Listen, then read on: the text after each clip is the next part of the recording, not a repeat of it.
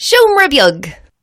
Uh, hello, ladies and gentlemen. Welcome back to On Chomra Bjug. Welcome back to the tiny digital room. I am the Michael of the podcast, Michael and Benjamin's podcast, and I am joined by the only man for whom a year spent in isolation on Mars would be less lonely than his current existence. It's Benjamin. Oh, that was so grim. Um, hi, hi. This is literally my only contact um, with the outside world. This is it. Yes. This, This is, is it. ground control to Major Ben. Uh, uh, how are you going? Look, it's it's a bit grim up here, lads. Um, I generally wear uh, selected hom jeans in case the papers want to know whose shirts I wear. uh, Oh, very so I good. wear selected hom jeans and usually a nice penny shirt. if A I get my nice penny hands on shirt. it. Yeah. Um, this podcast isn't sponsored this week, Ben. N- No, it isn't. It's never sponsored, Michael. never. Um, but if you or anyone you know would like to sponsor the podcast, we're honestly, honestly, with just sponsor us. It's grand. We- It doesn't matter what you sell. Uh, look, let us know. There's loads of different ones. There's um, there's bloody ma- manscaping. They- They're a big company at the minute. They could sponsor us. Keeps the the anti male hair loss company. they could give us an L. What are you? What are you saying? Give us an L shout. Yeah, Both of those seem directly aimed at me, Ben. I don't know what you're saying Um, here. There's also the be a better co-host, uh, lads, Oh, the wow. consulting Oh. service. Oh, that's mean. That's cruel. Benjamin, you know, people aren't here for the banter, Ben. They're here for the theme music. Oh, are they? Well, it sounds like this. Theme music for the podcast. We don't actually have anything music. Very good. They're not. People often complain about the theme music. Benjamin! What's going on out there in the in the greater solar system? there's, there's not a whole lot going on, Michael, but there's there's a little combo, a kind of a, a nexus, if you will, Michael, uh, between my interests and yours. There's a new little teaser trailer dropped this week for a new series on Netflix, and it's called The Irregulars, Michael, and it's in reference to the famous uh, Baker Street Irregulars Oh. from Victorian myth and Sherlock Sher- Holmes. Sherlock particularly. Holmes. Yeah. Yeah. But, uh, Michael, I'm sure you've asked yourself many times, but what if, Michael, what yes, if the yes. Baker Street Irregulars were just a crew of supernatural hunters out to save London from an eldritch horror? Oh, I think I've seen that. Yeah. Have they not done that before? They probably have, Michael. I, I, nothing's original anymore, Michael. Everything is cyclical, and we're just going through phases of different content at this point. Isn't that Penny Dreadful? It is Penny Dreadful. You're right, Michael. You're right. It's the show Penny Dreadful. Does it show have Vanessa Ives in it? I, I hope so. Um, Hello, I'm Vanessa Ives. I hope so. Vanessa Ives is easily one of my favorite fictional demonic things. Hello, Um, I'm very sexy, but very also evil. Also unnerving, and unnerving and sexy is what I'm into, Michael. That's as what you know. you're into, Ben. As That's you what know. you're into. Yeah. the Um, more uncomfortable you are, the the the, the bigger the horn.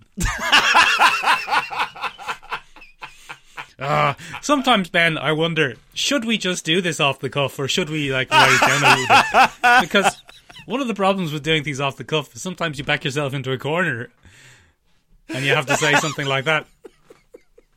That's the worst joke you've ever made on this. Yeah, I know. That's what I'm saying. That's kind of my point.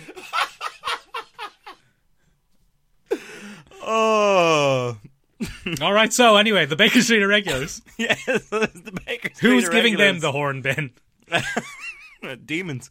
Um, And uh, yeah, basically, it's it, the Baker Street Irregulars are a little crew that Sherlock Holmes uses, a little network of street urchins, Michael, Hmm. that Sherlock Holmes uses for information collecting purposes. Now, Sherlock Holmes doesn't seem to be in this. In we we've received two pieces of news. One is uh, the teaser trailer overall, Yeah. kind of giving you the and a little mini scene between who seems to be John Watson and a, a girl that he's trying to recruit into the irregulars. Now, the implication, Michael, is that Sherlock Holmes isn't around. So has he been kidnapped by the Eldritches? Has he been Oh. murdered by the Eldritches? Or, Michael, is he possessed by the Eldritches? Or is he in on it, Ben? Is he in on in it? on it. Sherlock Holmes turned to the side of the demons. Hmm? Hmm? Benjamin, is this an American or a British production?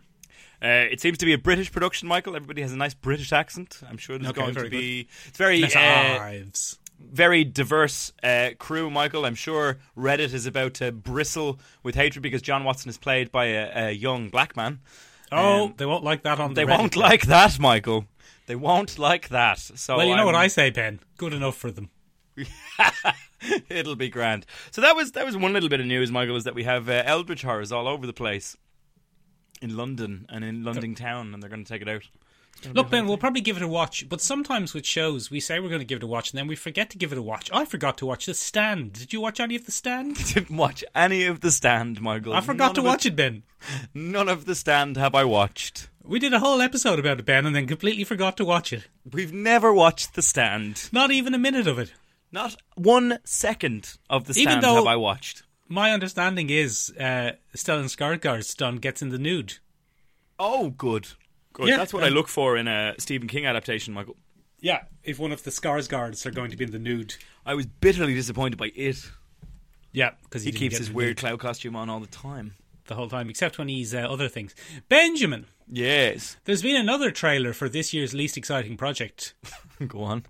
Zack Snyder's Justice Box. Got Have him. you seen it? Got him. Well done. I haven't. I got Michael. him. I- I've nailed I've him. already lost interest in Zack Schneider's Justice Box. So I'm calling it Justice Box, Ben, because the latest trailer is a minute and a half trailer of the mother boxes floating around in a kind of grey smoke, Oh yeah. depic- depicting scenes of all of your favourite heroes who are in this, uh, while Tom Waits' song Time plays in the background. oh wow. Uh, Well, um, you know, Tom Waits played such a crucial role in the Justice League film, and the mother boxes are everybody's favorite part of the DC cinematic Everybody's favourite part. Everybody loved the mother boxes. They were like, if only there was more 90 seconds of the mother boxes slowly revolving while a, a slow paced dramatic song played. Then we'd know this was a Zack Snyder project. universe. Yeah, so it's nice that Zack Schneider is giving them the time um, that fans want them to have. You know, that's that's great. That's great. Zack Snyder really is a self parody, isn't he? I mean, well, we say that. We don't know how much input Zack Snyder had in this silly trailer. Uh, I mean, it's probably a marketing move. My- I I feel like Zack Schneider's the kind of guy who it it, it Michael, not to do you a disservice, but the level of enthusiasm that you have for different projects is probably comparable to what Zack Schneider can feel. The only difference is Zack Schneider Yes. is then given a budget with which to attain and use Yes. his enthusiasm. And I think more's more's to the shame of the universe that we don't get to see more of your ideas brought to fruition, Michael, through your Yes. sheer unbridled enthusiasm and Yes. wild, wild vision boards that you Yes, keep. wild. You should see them. Um, but unfortunately, someone has seen fit to give Zack Schneider a budget, and so we have to look at his vision boards all the fucking time. I like Zack Snyder, Ben, and I, I, I'm gonna, I'm gonna defend them because you're a son of a bitch. But I liked Watchmen. I liked, I really liked Watchmen. It's a great film, and it is aging incredibly well. Mm-hmm. So Mm-hmm. I challenge you to go back and watch Watchmen again, and you'll say, "Wow, that was ahead of its time. They really did a good job there. Yeah, yeah, It's a very good film." it is. Mm. Yeah, Oh, no, the- it's the, great. only the only criticism I have about the film Watchmen by Zachary Snyder is that um, Ozymandias is too obviously the baddie.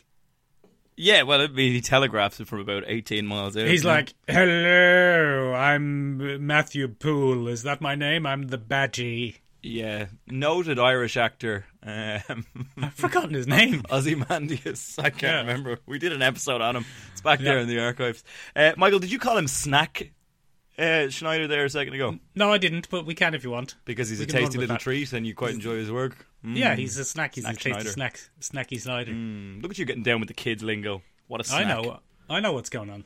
Yeah, you do. You do. You've got your finger on the pulse. Um, but yeah, I mean, I think Zack Schneider uh, is probably a bit of a parody of himself at this point. Um, I'll do it all in CGI, and I'll uh, and I'll do it all in slow motion. That's what people want. That's Slow what people motion and want. dramatic music, Ben. Yeah, with weird lighting effects that illuminate everything for split seconds. Look, he's been doing the same shtick since 300, Michael. Yeah, Um, yeah. That's that's what we've got going on, and that's fine. I enjoyed 300 very much when I was a 15 year old young man. Thought it was very entertaining. Um, have watched it since. Oops. I guess No, we could wait, say. I mean, I mean, no, I mean, what, what's the oops of three hundred? it's just bizarre that Yeah, it it's got bizarre. made It's into a film. It's bizarre It's film. just- It's very bizarre. It's a bit misogynistic. It's a bit Oh, racist. I think you're being a bit kind. It's a Um, little bit uh, gross and horrible, but Yeah. Mm. I mean, stylistically, is wow, wow, Ben. yeah, there's you know. It's a turning point in cinema. yeah, sure. Turning point I for mean- six packs. I Yeah, yeah. don't Fake think six packs. I don't think the snake oil fitness industry would be what it is today without the crippling body comparison that comes with looking at Jared Butler's abs. Yeah, well, Benjamin, it's about time it happened to men because women have been dealing with it since the 40s. Ah, That a boy. That a boy, Mick. I tell you, 300 might be a little bit misogynistic. You know what isn't? Bloody mix half of the Sean Rebuke podcast. My half of the genre. Ben, 300 is the reason I have either, depending on the time of year, abs or debilitating body shame. Um, how do you get one half without the debilitating body shame? Can you No, no, write no, that to me you can't. after the, no, the show? no, just keep watching 300, Ben. Keep watching 300 and crying. what are we doing? Benjamin! Speaking of televisual programs, Yeah. Yeah. the audacity! The, the chutzpah, Michael. The sheer cojones, Ben, of the television series Marvel's WandaVision. what in Christ's name are those lads at? The audacity, Ben. now, the, The, the, oh, Michael, the, the balls on them. balls on them, Ben. They've balls on them like brass monkeys. Benjamin, now, this the name of this segment is The Audacity, but I would say that this episode was one of the less audacious ones. Yeah, it, it's gone firmly into Marvel Cinematic Universe territory now. Yeah, yeah, yeah. Yeah, yeah, yeah. Um, now it's uh, now it's like a film. Do, you- do you know how I knew that, Michael? From the very opening scene. Spoilers, by the way. Spoilers for, WandaVision. One The Division Audacity. episode eight. Yes. Uh, the audacity. The, audacity. the moment I realised that, Michael, was watching the Agatha Harkness trial scene, and all it was was glowy blue lights and purple Glowy- lights for glowy five blue minutes. lights. Yeah. And I was like, there it is. There's Kevin Feige.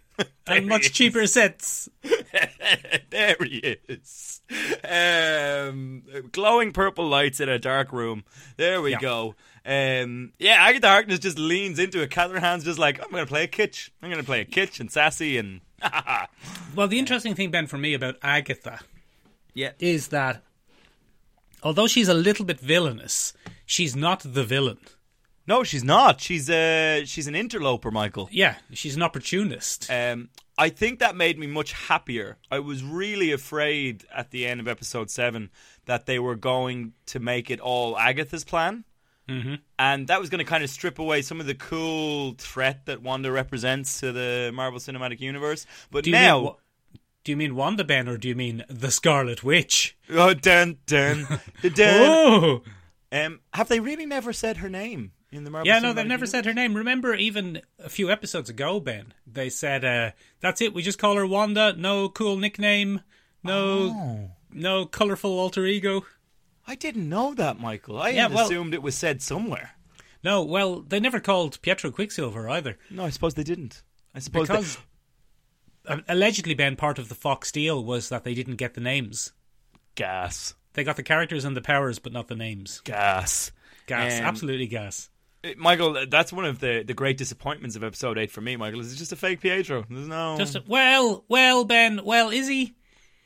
Like he's out there. He has Monica. It's true. He has Monica Rambeau. He has Monica Rambeau. Ben, how are they going to wrap this up in twenty minutes? They're not. They're gonna. they're not. How? Um, I think we're gonna get a big teaser for whatever movie is next on the slate or whatever movie's coming close enough to it. Ma- ma- Stephen Strange. I. It's Doctor Strange. Yeah, it's Doctor Strange too. the multiverse it has to. of madness. But, but the big cameo that everyone's hinting at, Michael. It, it's, Yeah.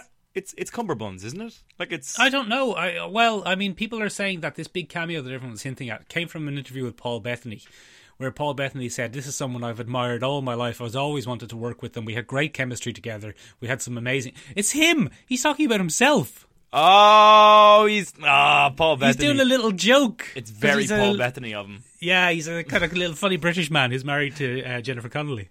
He is the love of his life, apparently, since he was but a wee lad. Yes, because she was a teen star, Ben, and he wasn't. And he wasn't, but he became a male star, Michael. He became a, an adult star. Not Benjamin- that kind of adult star. The uh, the biggest reveal of this episode is uh, your favorite character in all of comics, White Vision. yes, he's pretty much uh, my, the top of my what superhero do I want to see on screen list? White Vision. White Vision. Benjamin. So I grew up, as you know, Benjamin, in the 1980s. Yes. And I believe that in the 1980s, that's when White Vision was in the comics. He was. Because the vision that I grew up with, Ben, was White Vision. What? Exactly, Ben. That's madness. So when I saw this multicolored vision in the comic books years later, I was like, who the hell is this guy? What the fuck is this? Well, who's this guy? This is not Vision. Vision is kind of a pale, pasty beige color. And then you took to Twitter with the hashtag not my vision. Not my vision. Yeah, hashtag whitewashing. Oh fuck. Um, anyway. Can we call them? Uh, can we call them white vision and person of colors vision? Because he's many different colors. It's better than ethnic vision. Yeah, yeah. Um. yeah. Don't go there, Ben. That's not good. What's your step? Uh, we're already too close. We're already too close. Um, Michael, we got introduced to the concept very uh, at our uh, in our mid credits, uh, Mm-hmm. po- mid credit scene. We got introduced to Paul Bethany um, after falling into a vat of talcum powder. Very good. and what, what we got there, Michael, is a throwback to a 1989 introduction from John Byrne, who people Oh, I know. from the X Canadian. Men, I guess. Wolverine. Uh, yeah, people know him from the X Men primarily, but he did a he did a quite a quite a stint, Michael, on the West Coast Avengers. Not the old Um, WCA. Yeah, the old WCA. So the West Coast Avengers was a little, uh, a little mixy matchy sideline Avengers team. Um, it had good old Hawkeye. Oh yeah. It had a Tigra. Oh yeah. She's a sexy lady. It had a Wonder Man, who is like oh, he's a sexy man. Marvel's most popular um, superhero, Wonder Man. Yes. Um, and it had a Scarlet Witch and a Vision. I'm not. I'm familiar with all of those characters. I think I'm missing one or two. But anyway, what happens is, Michael, is very similar to the plot of, of WandaVision that we've been looking at. The uh, A coalition of secret services across the, the Marvel world join together and agree that Vision, as a sentient weapon, is just a big bloody nuclear bomb waiting to go off that can Right. think for itself. And they're like, oh, I don't love that. Good. Um, okay. And so they dismantle him. Oh, Isn't no. great. Not great, Michael. Not great. Wanda, this is kind of the beginning of the end for the the Scarlet Witch in terms of sanity. Um, this is the the event that really kicks off her mental health spiral, You're right. Which continues to and- this very day. which continues to this very day. Michael, she's still just a little bit uh, not doing the best. Yeah. I was And going what to happens- say, why is it always female characters who that happens to? But I suppose Um, there's also uh, Legion. He's as mad as a box of bricks. it's not quite in the same way, is it? Legion is mad as a box of bricks and all powerful and respected because of that, whereas Wanda is a hysterical woman in that run. Um, Not ideal. Suboptimal. And the L hysterical woman trope, Michael, goes all the way back to uh, rich, wealthy Victorian businessmen who didn't like their wives much anymore, so they paid their doctor friend to write them a prescription for hysteria and got them locked in the attic. Yeah. Now, having said that, Ben, I'm sure some of them were actually mad as well. Oh, no, absolutely, Michael. But, you know, one madness does not a whole gender make. Anyway, they disassembled Vision. Uh, they disassemble Vision, Michael. Um, Scarlet Witch tracks him down. He Yes. gets reassembled. Hank Pym steps in, and Hank Pym is the original creator in the comic book uh, universe. And he says, oh, I'll fix him. I'll fix Yes. him. Don't worry about it. I'll, I'll sort it out. But Michael. Michael, Mm. there's a there's a fascinating issue of consent Go on. in 1989's Vision Quest storyline, and that is that uh, Wonder Man Simon Harris. No. is it Simon Harris? No, that's, That's the Minister for Health, Ben. Health. That's the Minister for Health, Simon Harris. Uh, it's Simon something. I can't remember his name. Simon in the thing. Harris. But anyway, I he can't was think the- because that's so ridiculous. you spin your wheels there. I'll check here on Um, my Marvel encyclopedia. so in the same I way should that the MCU just know, though, Ben. universe, Michael, we we all should. But I've thrown you off with Simon Harris. It's not Simon- your fault. You carry on. I'll, I'll look up my encyclopedia. Anyway, so uh, in the same way that Bruce Banner, Tony Stark, and some other scientists use their brainwaves to map out Vision's personality in MCU, um, Williams. Hank Pym Simon used Wonder Williams. Man's Williams. Hank Pym used Simon Williams' uh, brain patterns to program the original Vision, and he doesn't opt to allow it again. Oh. Um, he won't give his memories the second time. It's like, knock it off. And I'm not that Scarlet is which is like, oh yeah, big bloody prick. Yeah. And he's like, well, it is my entire personality being given to somebody else. That's kind of weird. Yeah, I'd be all right with And so there's a little bit you would, Michael. You'd keep it in your closet with your vision boards, Hmm. um, and you take it out occasionally when you wanted to bounce ideas off yourself. Um, Yeah, very good. But yeah, so in in that particular case, sh- he won't be rebuilt. But he is his body is rebuilt, Michael. But then he's bloody an emotionless android with no memory of Wanda. that. Oh, no, I say she's very disappointed by that. It's no no good. It's, it's heartbreaking for her, Michael. What follows on from there is Agatha Harkness turning up, Michael, telling her that her twins are fragments of Mephisto. Oh, And um, Michael, I read those issues. They are bizarre. There's a Yes. demon in hell that bonds the twins to his hands so he can wield the power of Mephisto. Hmm. But they don't turn into hands. They are the upper body of two twins just morphed into his hands. Oh, Stuff gross. of nightmares, gross Michael and horrible. stuff of nightmares. Anyway, that's the kind of origin of White Vision, Michael. Um, and just you know, it- there's an interesting period. Not until 1994, Michael, does he regain his multicolored costume and Five persona. years, Five years, Michael, which is a long time in comic long book time, in comics, Michael. just in time for the video game Captain America and the Avengers to come out. Almost perfectly timed. Captain Michael, to America give us a more and the colourful character. Avengers. Yeah, almost perfectly timed to give us a colorful kind of costume change Benjamin, option. um, yeah. and does White Vision have the same powers as normal Vision, or does he have a kind of special white power? Not touching that one, Michael. You can Is he an old racist, Ben? Is what I'm wondering. Is You he ask an me, old does racist? he have white privilege? Yes, absolutely. Um, in in the sense of in the sense of he's probably a more effective crime fighting machine without emotion and personality, in that he's very calculated and efficient in his oh, like task, robot cop. like Robot Cop. Yeah. Um, but poor Wanda's having a terrible time as her husband is walking around next to her and being like, "I still don't know you. Sorry." yeah. What's going on? Don't know. Still no clue who you are. Sorry. And he doesn't react half as badly to losing the twins because he doesn't have any emotions. he doesn't have any So he's emotions or like- memories. So Agatha Harkness is like, they're demon babies. And he's like, oh, well, that's not good. Yeah, we should probably kill them. We should probably get rid of them. Why would we go to hell to get them back, Wanda? Because there are children, Viz. And he's like, yeah, but also demons. Yeah. Now, Ben, I have a criticism of last week's episode, and it was the introduction of a bit of retconning. Yes, there was. Go on. A bit of retconning, Ben, that she's been a mutant all along, Ben. Although they didn't say mutant, Ben, they said Ah. No, uh, they didn't. witch. But She's she, been a witch all along. she, so she's a witch. She's been a witch all along, Ben. But she had a latent, some unexplained connection to magic, which would have died off if she hadn't received training. Withered on the vine, as Agatha withered Harkness on the says. vine. But Ben, the Mind Stone activated slash heightened slash released her powers rather than giving her powers. Yeah, that's mad, isn't it? It is mad, but luckily I think it's well covered because they were the only two who survived. Mm-hmm. And they never explained a reason for that. and fair. now they've given us one. They're mutants. Possibly. Both of them, Eh. possibly, or maybe just her, and she's also the reason that Pietro survived. Yes. Maybe. She I, apparently she had a she had a she she used a probability hex according to Agatha Harkness. yeah. Um, So they're back, Ben. That's how she survived the Stark bomb. It's pretty interesting, isn't it?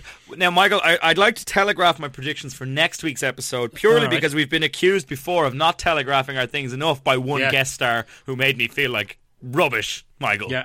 Well, Indeed. look, that's easy enough, Ben. You're uh, frail. I am. I am very paper like. Yeah, yeah. It's true. You sold Um, your GME stocks. I did because I didn't ape like the rest Yeah, of the hashtag paper like the hands. rest of the yeah. Look, anyway, um, Michael. Obviously, we're going to have a Vizian versus Vizian showdown. I wouldn't say that's obvious. Uh, we're going well. Okay, let me let me put it this way. It would seem, Michael, that when Wanda was being experimented on, the Mind Stone imbued itself or, or imbued her with a little bit of its own power, Hmm. um, and I think that's kind of signified by we, we get to see just how powerful this illusion is that um, w- you know Wanda has created, or not an illusion. Um, No, how- it's not an illusion. She's altering reality. That's the interesting She's altering thing. reality.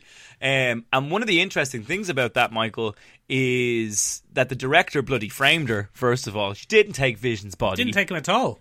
yeah, she gave it an L she gave it an L scan with her bloody witch powers and she was like, No, I can't feel you, you're not there. Okay. Mm-hmm. Very let's, sad. let's bloody make sense of that. But then she creates her own version, Michael. And we can see when that happens that he comes out in kind of a yellow light, which is attached to the Mind Stone. Yeah. Um, so has she always carried the imprint of vision within her because of her experience with the Mind Stone? Did Yeah. the Mind Stone brand the second time she tried to pull it out of his head for him? Yeah. Um, Has she recreated the Mind Stone, Ben, in this act?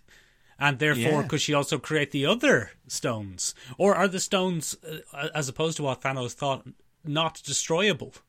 Will they Maybe always perhaps they reform? find yeah they find a, a vet, uh, somewhere to squirrel themselves away for a rainy day, Michael, until Yeah, and another then just- exactly you know universe despot decides to bloody wipe out half the the universe. Um, one of the more interesting things, Michael, is um, is is the the manifestation of vision within the. The, the big one that I have, Michael, is is the manifestation of vision in Westview going to inhabit the body of White Vision by the end of this episode, and know. thus lose the ability for emotional capacity, and still give us a tragic ending for Wanda Yeah. and Vision? Don't know, Ben. Don't know. Don't know where it's going to go. And how That's are they my- going to do it all in 20 minutes? Uh, yeah, because I, I, to be honest, twenty minutes of screen time and forty minutes of credits, Michael. I might just flip my shit. Yeah, it'd be too much. And Ben, how are they going to do all this and resolve the Pietro storyline and resolve the Agnes storyline and resolve the one the Monica storyline? You Mephisto. know, how are they going to? anyway, Ben, look, Ben, what's going on on Mars these days? Uh, Mephisto.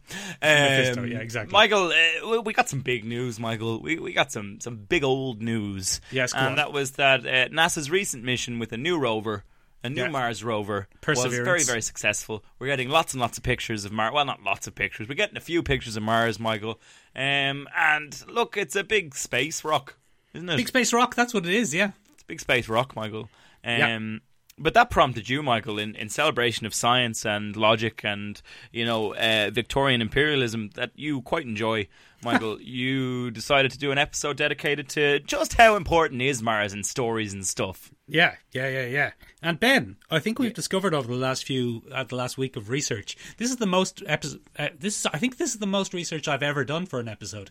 Not might be. because, yeah, because it just. First of all, it's a massive topic, Ben. Much more massive than probably we were ready for. Huge, huge, Ginormous, Ben. Ginorm. All you need do is look up a Wikipedia article for Mars in fiction. Michael. Yeah, And- I'm gonna get lost. Ben, you could do a weekly podcast on Mars in fiction for the rest of your life and not run out of material. Yeah. So join So- us next week on our brand new podcast, Planet Bug, um, where we'll be taking a look at uh, all things Mars. And very interesting, Ben, because Mars is quite a small planet. And, uh, you know, I've, Oh, is I it? see you've done a little joke there calling it Planet Bug, but it is half the diameter of Earth, Ben. So, you know. Is very- it? Yeah, yeah, it's pretty small. Why did I think Mars was bigger than us? No, no, Mars is pretty small. It's a little small fella, Ben. Gosh, there are, I'm so I'm, an- I'm an awful dunce, Michael. You're God, so behind the times on your Mars information, Ben. How do you Mar- put up with me? I d uh, it's How a do you do long it? and trying process. So Ben, what, it's also been the surface area of Mars is approximately equal to the land area of Earth. Believe it or not. Oh, get out of town! Yeah, yeah, yeah. Because it doesn't have oceans, you see. Oh, look at us! Yeah, yeah, yeah. Look at us! So, twins, Benjamin- landmass twins. Exactly. So Benjamin, because um, this could be uh, an entire series of podcasts in itself, today we're going to be taking a- a look at Mars in fiction, but in very broad strokes. Big old broad strokes, Michael. Yes, like you having a wank with your big flat hands. Again, Michael, this is probably why we should plan some of these jokes out. I thought that was a good one, though. That was- big, no. big flat hands. That might old, be old flat hands colopy. They call you okay. hands wider right. than they are long. Yeah, okay. And you know the really sad part is that I would Yeah. ask you to edit it out, but I know you won't. So I won't. No, I'm going going to to leave it in. I'm going to leave it in. Big wide hands. Great at waving. Great at waving. yeah, You'll, ma- that was you'll my make a- first job. you'll make I a was fine a professional pope. waiver. make a fine pope one day, Benjamin. So anyway, let's talk about Mars. Um, so Ben, y- you tell us about the mythological Mars very quickly. So Mars is the god of war in Roman mythology, Michael, and it- the planets, all the planet. Well, yeah, no, all the planets are named after the Roman. Let's call them equivalent- the classical planets. the classical planets, Michael, um, are named after the Roman um, pantheon, which Right. is loosely based on the Greek pantheon. Yes. Uh, not loosely, closely based on the Greek pantheon with different names. And Mars is the, the god of war. He's a, he's a big old dickhead, Michael. He's no use. He's no use. He loves he loves to stir the pot. Um, he's the lad in the corner of the party who's sitting there going, "Do you know who Sharon slept with? Do you know who Sharon slept with? Tom. And do you know who's Tom is dating? Sharon's sister. Do you know who doesn't know they slept together? Sharon's sister. Um, he's the guy stirring the pot, Michael, in the corner because he just wants a little bit of conflict, wants a little bit of spice. Mm, Num num num num num. num. So- Um, and he's no good, Michael. Um, but that's what he's named after. Big old God of War.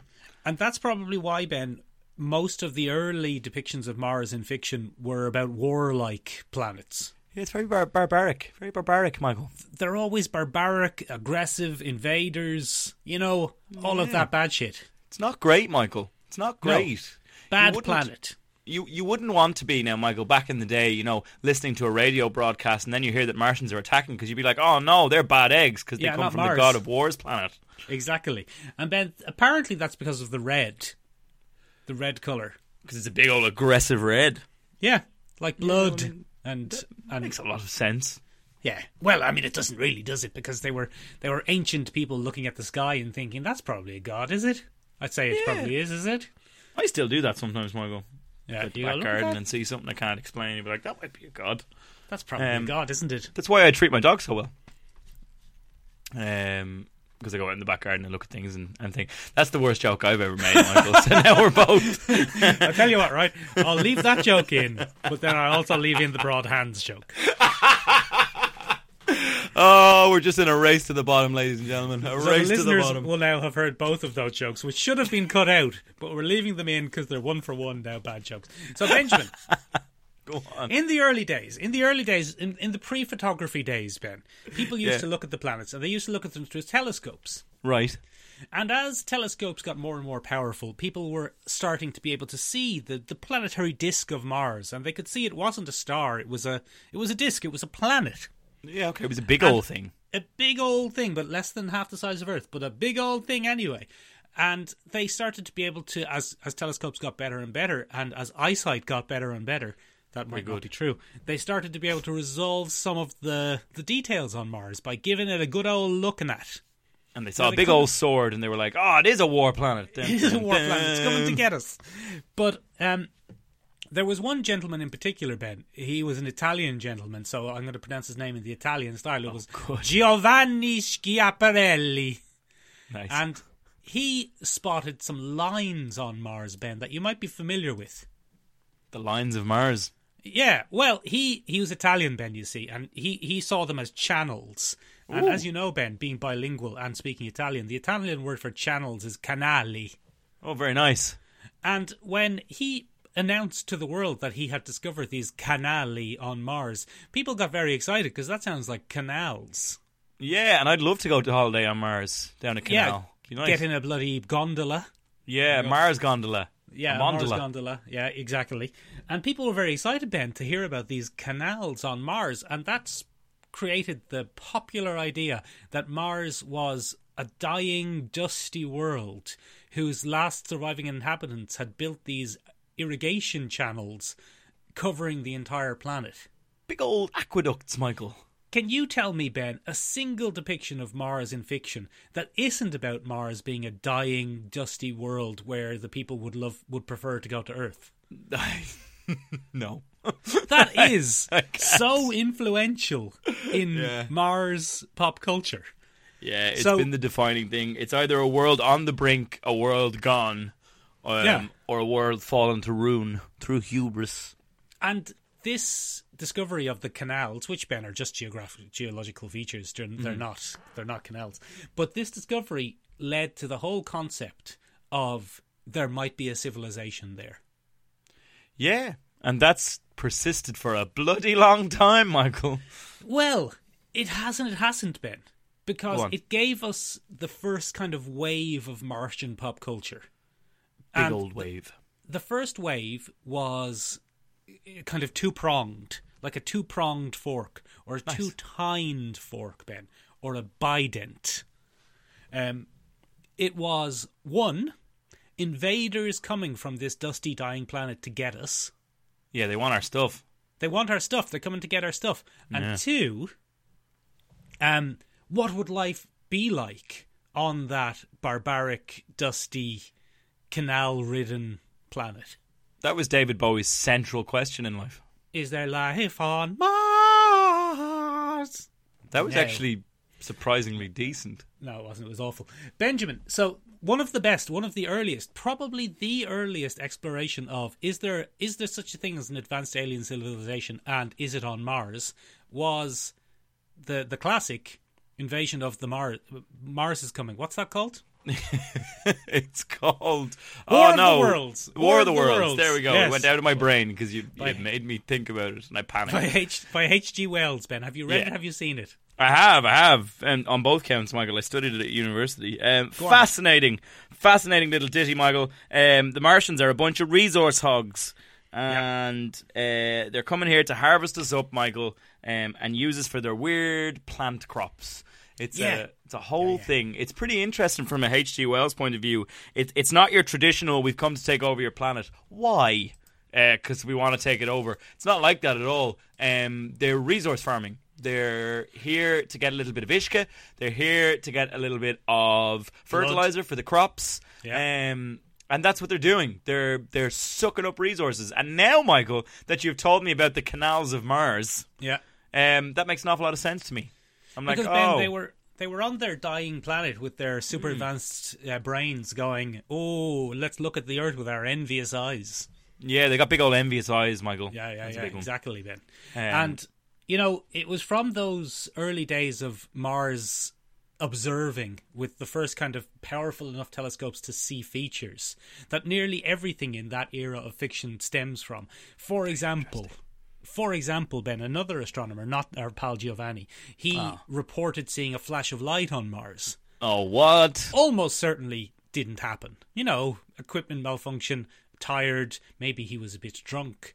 But Laud that them. report of a flash of light on Mars is what inspires the opening of the of the novel The War of the Worlds where where Get the the astronomer the astronomer Ogilvy Ogilvy Oh, Ogilvy, yeah, I can never get it right.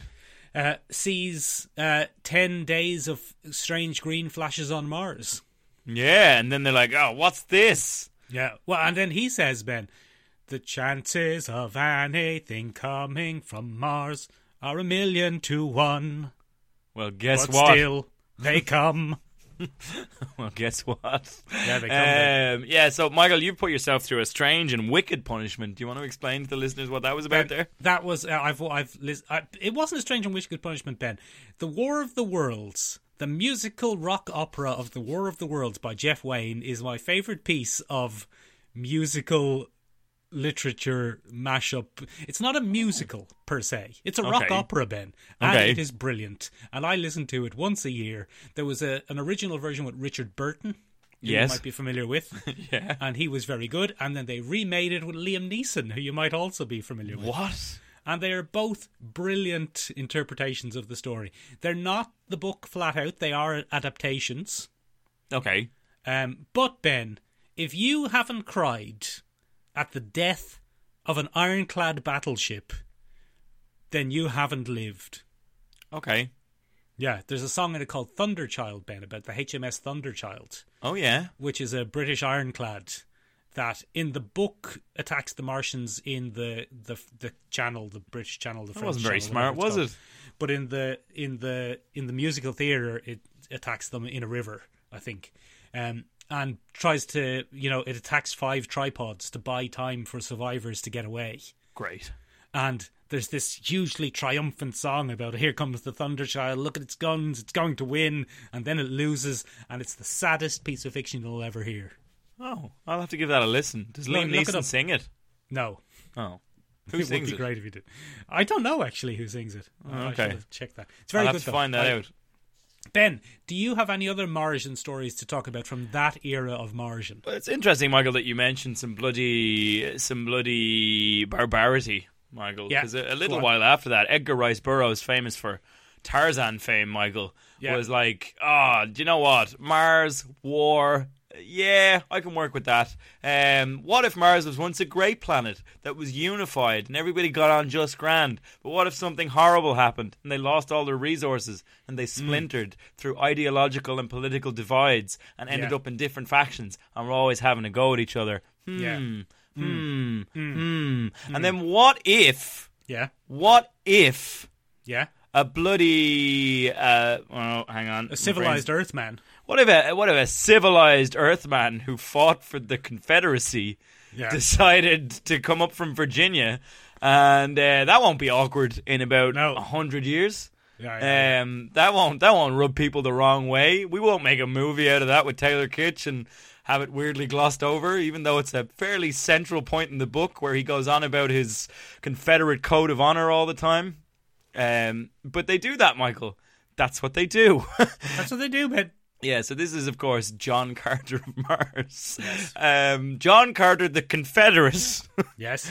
uh, discovers in a Native American cave. Ben, Go on. do you think if he was alive today, he would have been very excited about uh, the latest episode of WandaVision and Vision's new white powers?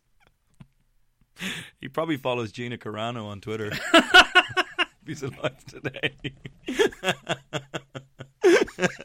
I don't think Gina Carano's a racist. Let's get that out there.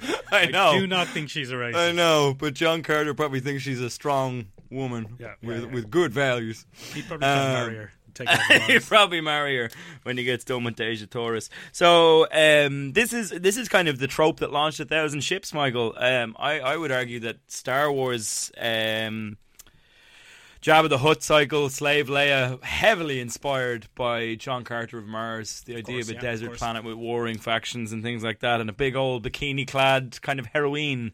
Yeah. Um, Of course, in So, the book yeah. then, she's in the nude. She's in the she's in the nip, Michael. Yeah. She's in the nip. Totally in the Um, nip. And because Martians don't see a need for clothes, why would you? Why would you be wearing kit? Yeah. Why would you be wearing kit? It's Why would very you do it? cold there. so maybe It that's depends what- on which part of the planet you go to, Michael. Some of it's a desert. Almost Yeah. all of it's a big warm desert. No, no, it's not warm. It's still cold. Mars is cold, Ben. It- yeah, in real life, but not in John Carter of Mars, Michael. Oh, I see. I see what you're saying. Yeah, you see, it's a big old, it's a big old dusty dust bowl. Um, see, people see dust, Michael, and they're like, "Oh, desert, hot." It's warm. Yeah. hot.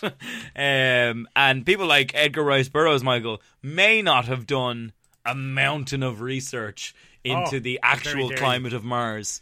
Well, then Um, he couldn't have been. They didn't know back then. well, they knew they had some really nice canals, Michael. They- Um, Did they even at that sta- stage? Uh, Was EOB before or after? I think he might have been. I think they're.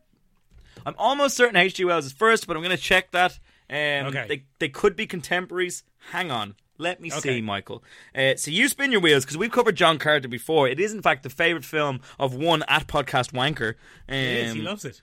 And yeah, you spin your wheels there for a second. Yeah. So yeah, the the whole thing, Ben, those canals, they they they turned out to be not real. They didn't even exist, right? Aww. Yeah, optical illusion essentially, Ben. Uh, maybe of the human eyeball or of the of the of the imaging uh, telescopes of, of the time.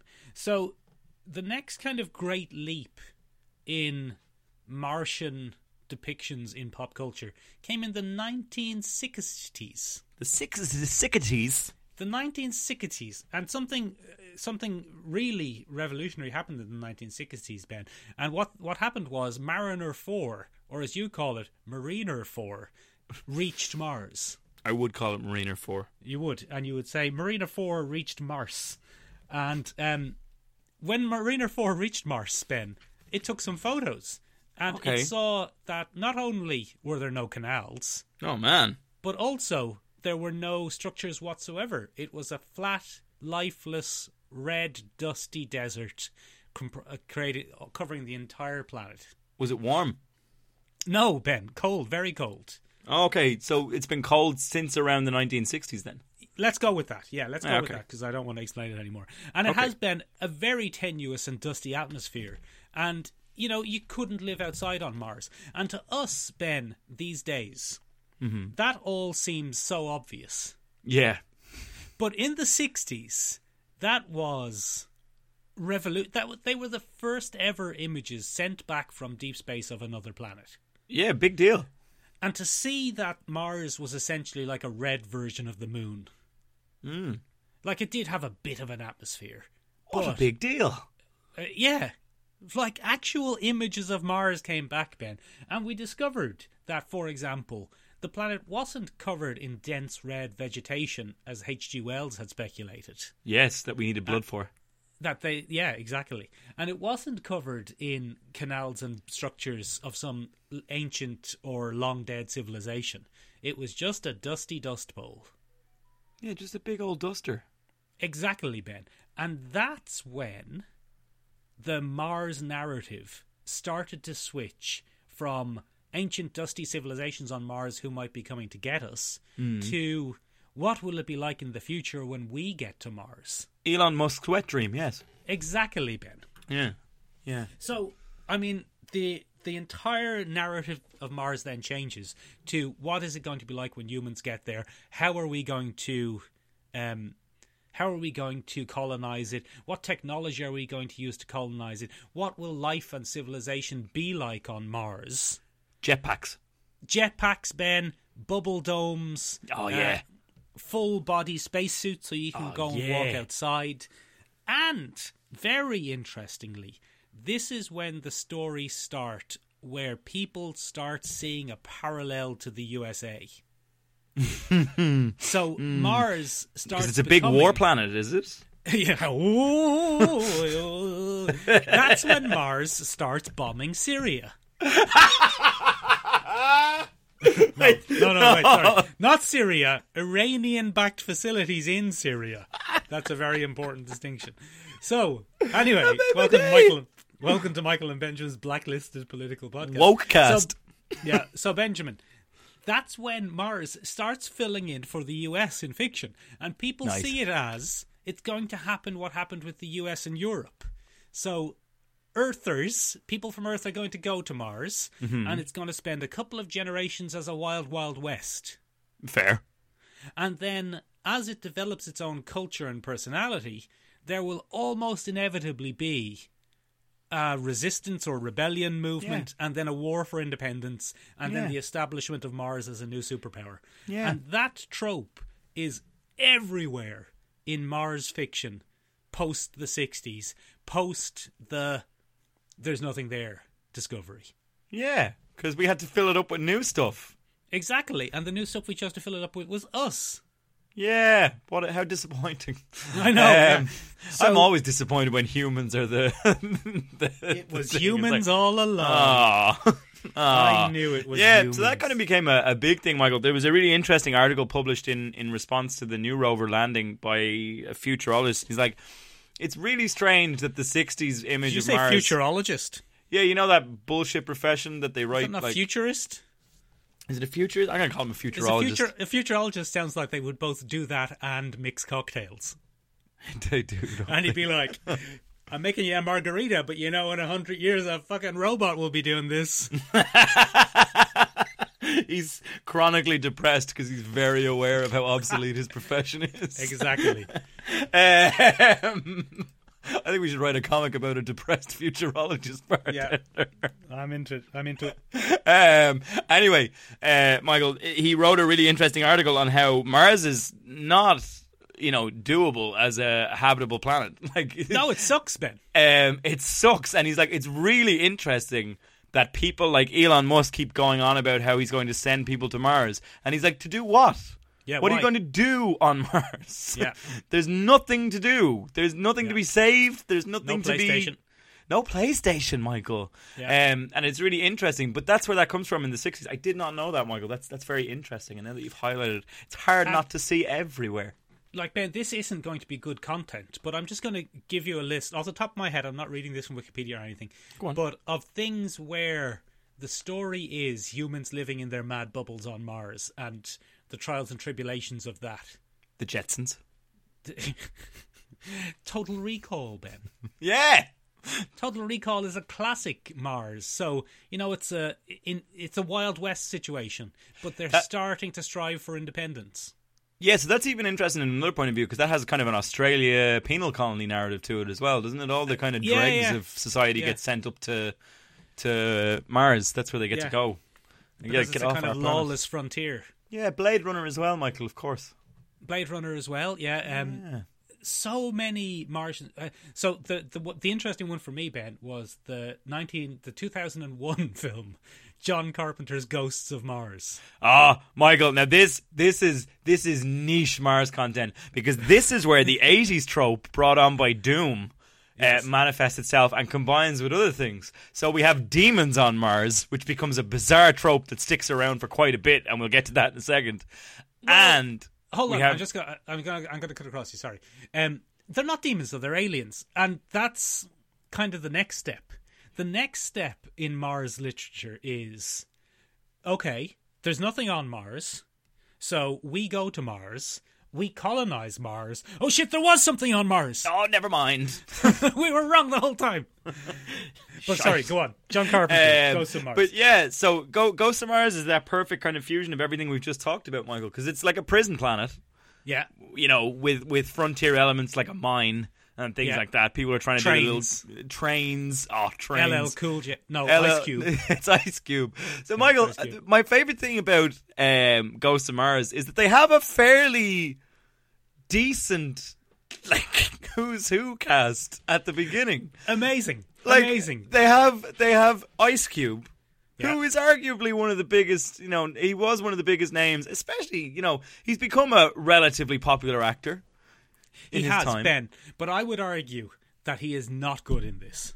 No, he's not. None of them are. That's the most interesting part.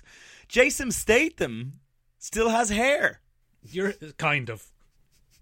Your favorite actor and mine, Ben, Jason Statesman. He kind of has hair. Yeah, he uses Keeps, today's sponsor for the episode. They had a 90s prototype Charlize Theron, Natasha Henstridge. so they have like a who's who of late 90s action people. Yeah. And it, it- they all phone it in. Well, okay, hold on a second. Are you aware of the background of this? So John John Carpenter, noted horror cult horror sensation John Carpenter. Um I think he- it, this is kind of his vanity project, isn't it, Michael, where he kind of uh, cannibalizes his own filmography. Right, exactly. C- No, not really. This, Ben, the, the great twist of this film is it was supposed to be Snake Plissken 3. Oh yeah, yeah, yeah, yeah, yeah, yeah, yeah, yeah. So Escape it from was Mars. supposed to be Escape from Mars, and the studio said, "No, we're not having any more Snake Plissken. Get rid of him. Replace Snake Snake Plissken with Desolation Jones. which Desolation Williams, I think you'll find. Is, is it Desolation Williams? One of the best names of all time." They cast young Jason Statesman as Desolation Williams, no. and then the studio insisted on replacing him with up and coming rap superstar Ice Cube. That's brilliant. And they didn't sack Jason Statesman, they wrote him a new character. Brilliant. Yeah, it's it's fucking it's an incredible film. But one of the best things about it is the setting of when when I watched this Ben, I think I might have misunderstood it. I thought it was set in 2024. Okay. But uh, Wikipedia says 2240. But I'm Okay. pretty sure it's 2024. Either way, a bit ambitious I think because Yeah. they've pretty much terraformed Mars. Yeah, they're walking around with no suits, Michael. Yeah, walking around with no suits, uh, walking around in the atmosphere. And this one is pure 100%. This could have been a Western. Yeah, yeah. Yeah, yeah. This is Mars filling in for the Wild Wild West. Yeah, we'll we'll use Mars and we'll make it a bit spooky. Yeah, but I And- mean, there are plenty of Wild Wild West ghost stories. This is a this is a story about a haunted mine Yeah, yeah. in the Wild Wild West, yeah, yeah. transferred to Mars. There's an and outlaw. with- Weird throwaway. Yeah, there's an outlaw. There's the a marshals. sheriff. Yeah, it's it's there's a there's a train, there's a ghost train. Three ten to there's- Yuma. Yeah, it's a whole it's a thing. ghost train. This is a ghost train film, which happens for some reason on Mars in a very poorly de- uh, explored matriarchy. Yeah. So Martian culture is starting to diverge from Earth culture in this movie. Yeah. Matriarchy. Pam Grier. They have a matriarchy. Lesbianism seems to be the norm, ah, yeah. Good and stuff. the kind of disrespecting of men, except sexy, sexy Jason Statesman, who, in one of the best moments of the film, hounds Charlize Theron relentlessly to have sex with him, and then pulls the ultimate creeper move of leading her into a back room and closing the door behind him, and she just goes, "Yeah, all right, then, come on." Quickly now. Quickly now. what a terrible message. But Yeah. um, Oh. yeah, but it does follow that trope Ben of the the other kind of Mars trope of but there was stuff there the whole time and we've let it out of this small and cheap box. Yeah, it's like two different movies happening at the same time. Um, like there's there's the haunted element of it, the the Native American Indian burial ground Yeah. angle of traditional American horror, and then there's the weird cop sci-fi film that's happening Yeah. at the same time. All of which culminates, Michael, in that that kind of gauntlet run where Ice Cube hefts two Uzis and says, "We're doing what we should have done from the beginning," and he runs. And he takes on an entire mining village, Yeah. Yeah, it's brilliant. just charging down the middle, just swinging the, the Uzis around. And Yeah. oh man, there are some amazing jump cuts, Michael, where Jason Statesman is asked for a grenade. He says grenade, and he throws it. There's a pause in the cut, so it No, just Ben, hangs hold in blackness on a for half second. a second. Have- Is is there any chance you've watched this on YouTube? yes. Yes, there's a butchered edit of this on Oh YouTube. damn it! uh, which ha- which does that to um to avoid being copyright struck. Damn it! Never mind. Yeah, no, there is a much better cut. The actual film is actually very well edited and very well put All right, together. never mind then. And the the action scenes are great, and um, the the it the goes along with the beats of the unnecessary hard rock background music. Yeah, I've I've watched. Okay, I've watched a butchered cut. Yeah, potentially you've watched a butchered cut, but yeah, it's weird. It's a weird film, but I quite enjoyed it to be honest with you. There are um, there are the horror elements of it. The the mutilation and the body swapping are very pinhead. They all Yeah. end up looking like um, like Cenobites. Yeah, They all the- look a bit Clive Barker by the end. very odd. The the Big Daddy character, I think, is is the is it Big Daddy. What's his name? Yeah, I think so. I don't know. I don't think Something you- daddy. You get a name? So no, it's something Daddy. It's it's weird, but he's like Gene Simmons and Pinhead had a baby, and then yeah, uh, a huge they- muscular baby. But they made such an interesting choice, Michael, that you can't understand a word out of his mouth. They give him dialogue, but he has these big fake teeth like lodged in his mouth, so all you hear is rah rah rah. Yeah, but And he's it- speaking ancient Martian. My Oh. favorite character Ben is the lady who's made a bra out of two per- persons' two severed hands. That is absolutely brilliant. Anyway, look, I watched another film from this era. Ben, Go on. Uh, I watched 2000's Mission to Mars. I don't know if you've seen it. Have you seen it? I haven't seen it. 2000's Mission to Mars. Ben stars your favorite actor and mine, Gary Sinuses, Oh, nice. and a, a comically young um, Gina Carano, not Gina Carano. Um, what's the name? Don Cheadle. No. comically young Don Cheadle, um, and Tim Robbins, and they are doing the first ever manned mission to Mars. Get out of town. And this film is by Brian, your favorite director, Ben, but Brian De Palma.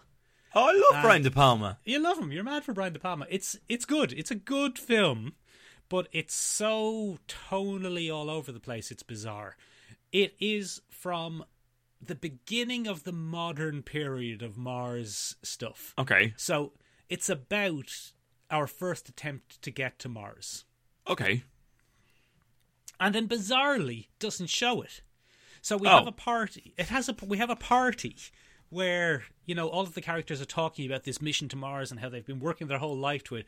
Then a jump cut and Don Cheadle's on Mars. What? Yeah, it's weird. It's absolutely bizarre. That is Um, weird. I feel like the cutting room floor has a lot of footage. Yeah, yeah, yeah. Um, well, because Ben Don Cheadle's character has to have a disaster on Mars. You see, they accidentally trigger some sort of horrible monstrosity. Oh, not a And then the monstrosity, Michael. Exactly, Ben. And then the other characters have to get to Mars to rescue Don Cheadle. This is this is the Martian with more sci-fi elements. Matt Damon And played this that- film without the monster. A couple That of years is the later. absolute mad thing about this because it's a sandstorm that kills them, and he's the only survivor. And he buries the survivors, and they're like looking from they're looking from the satellites, and they're seeing like there's activity, so we know he's alive. He made Amazing. graves.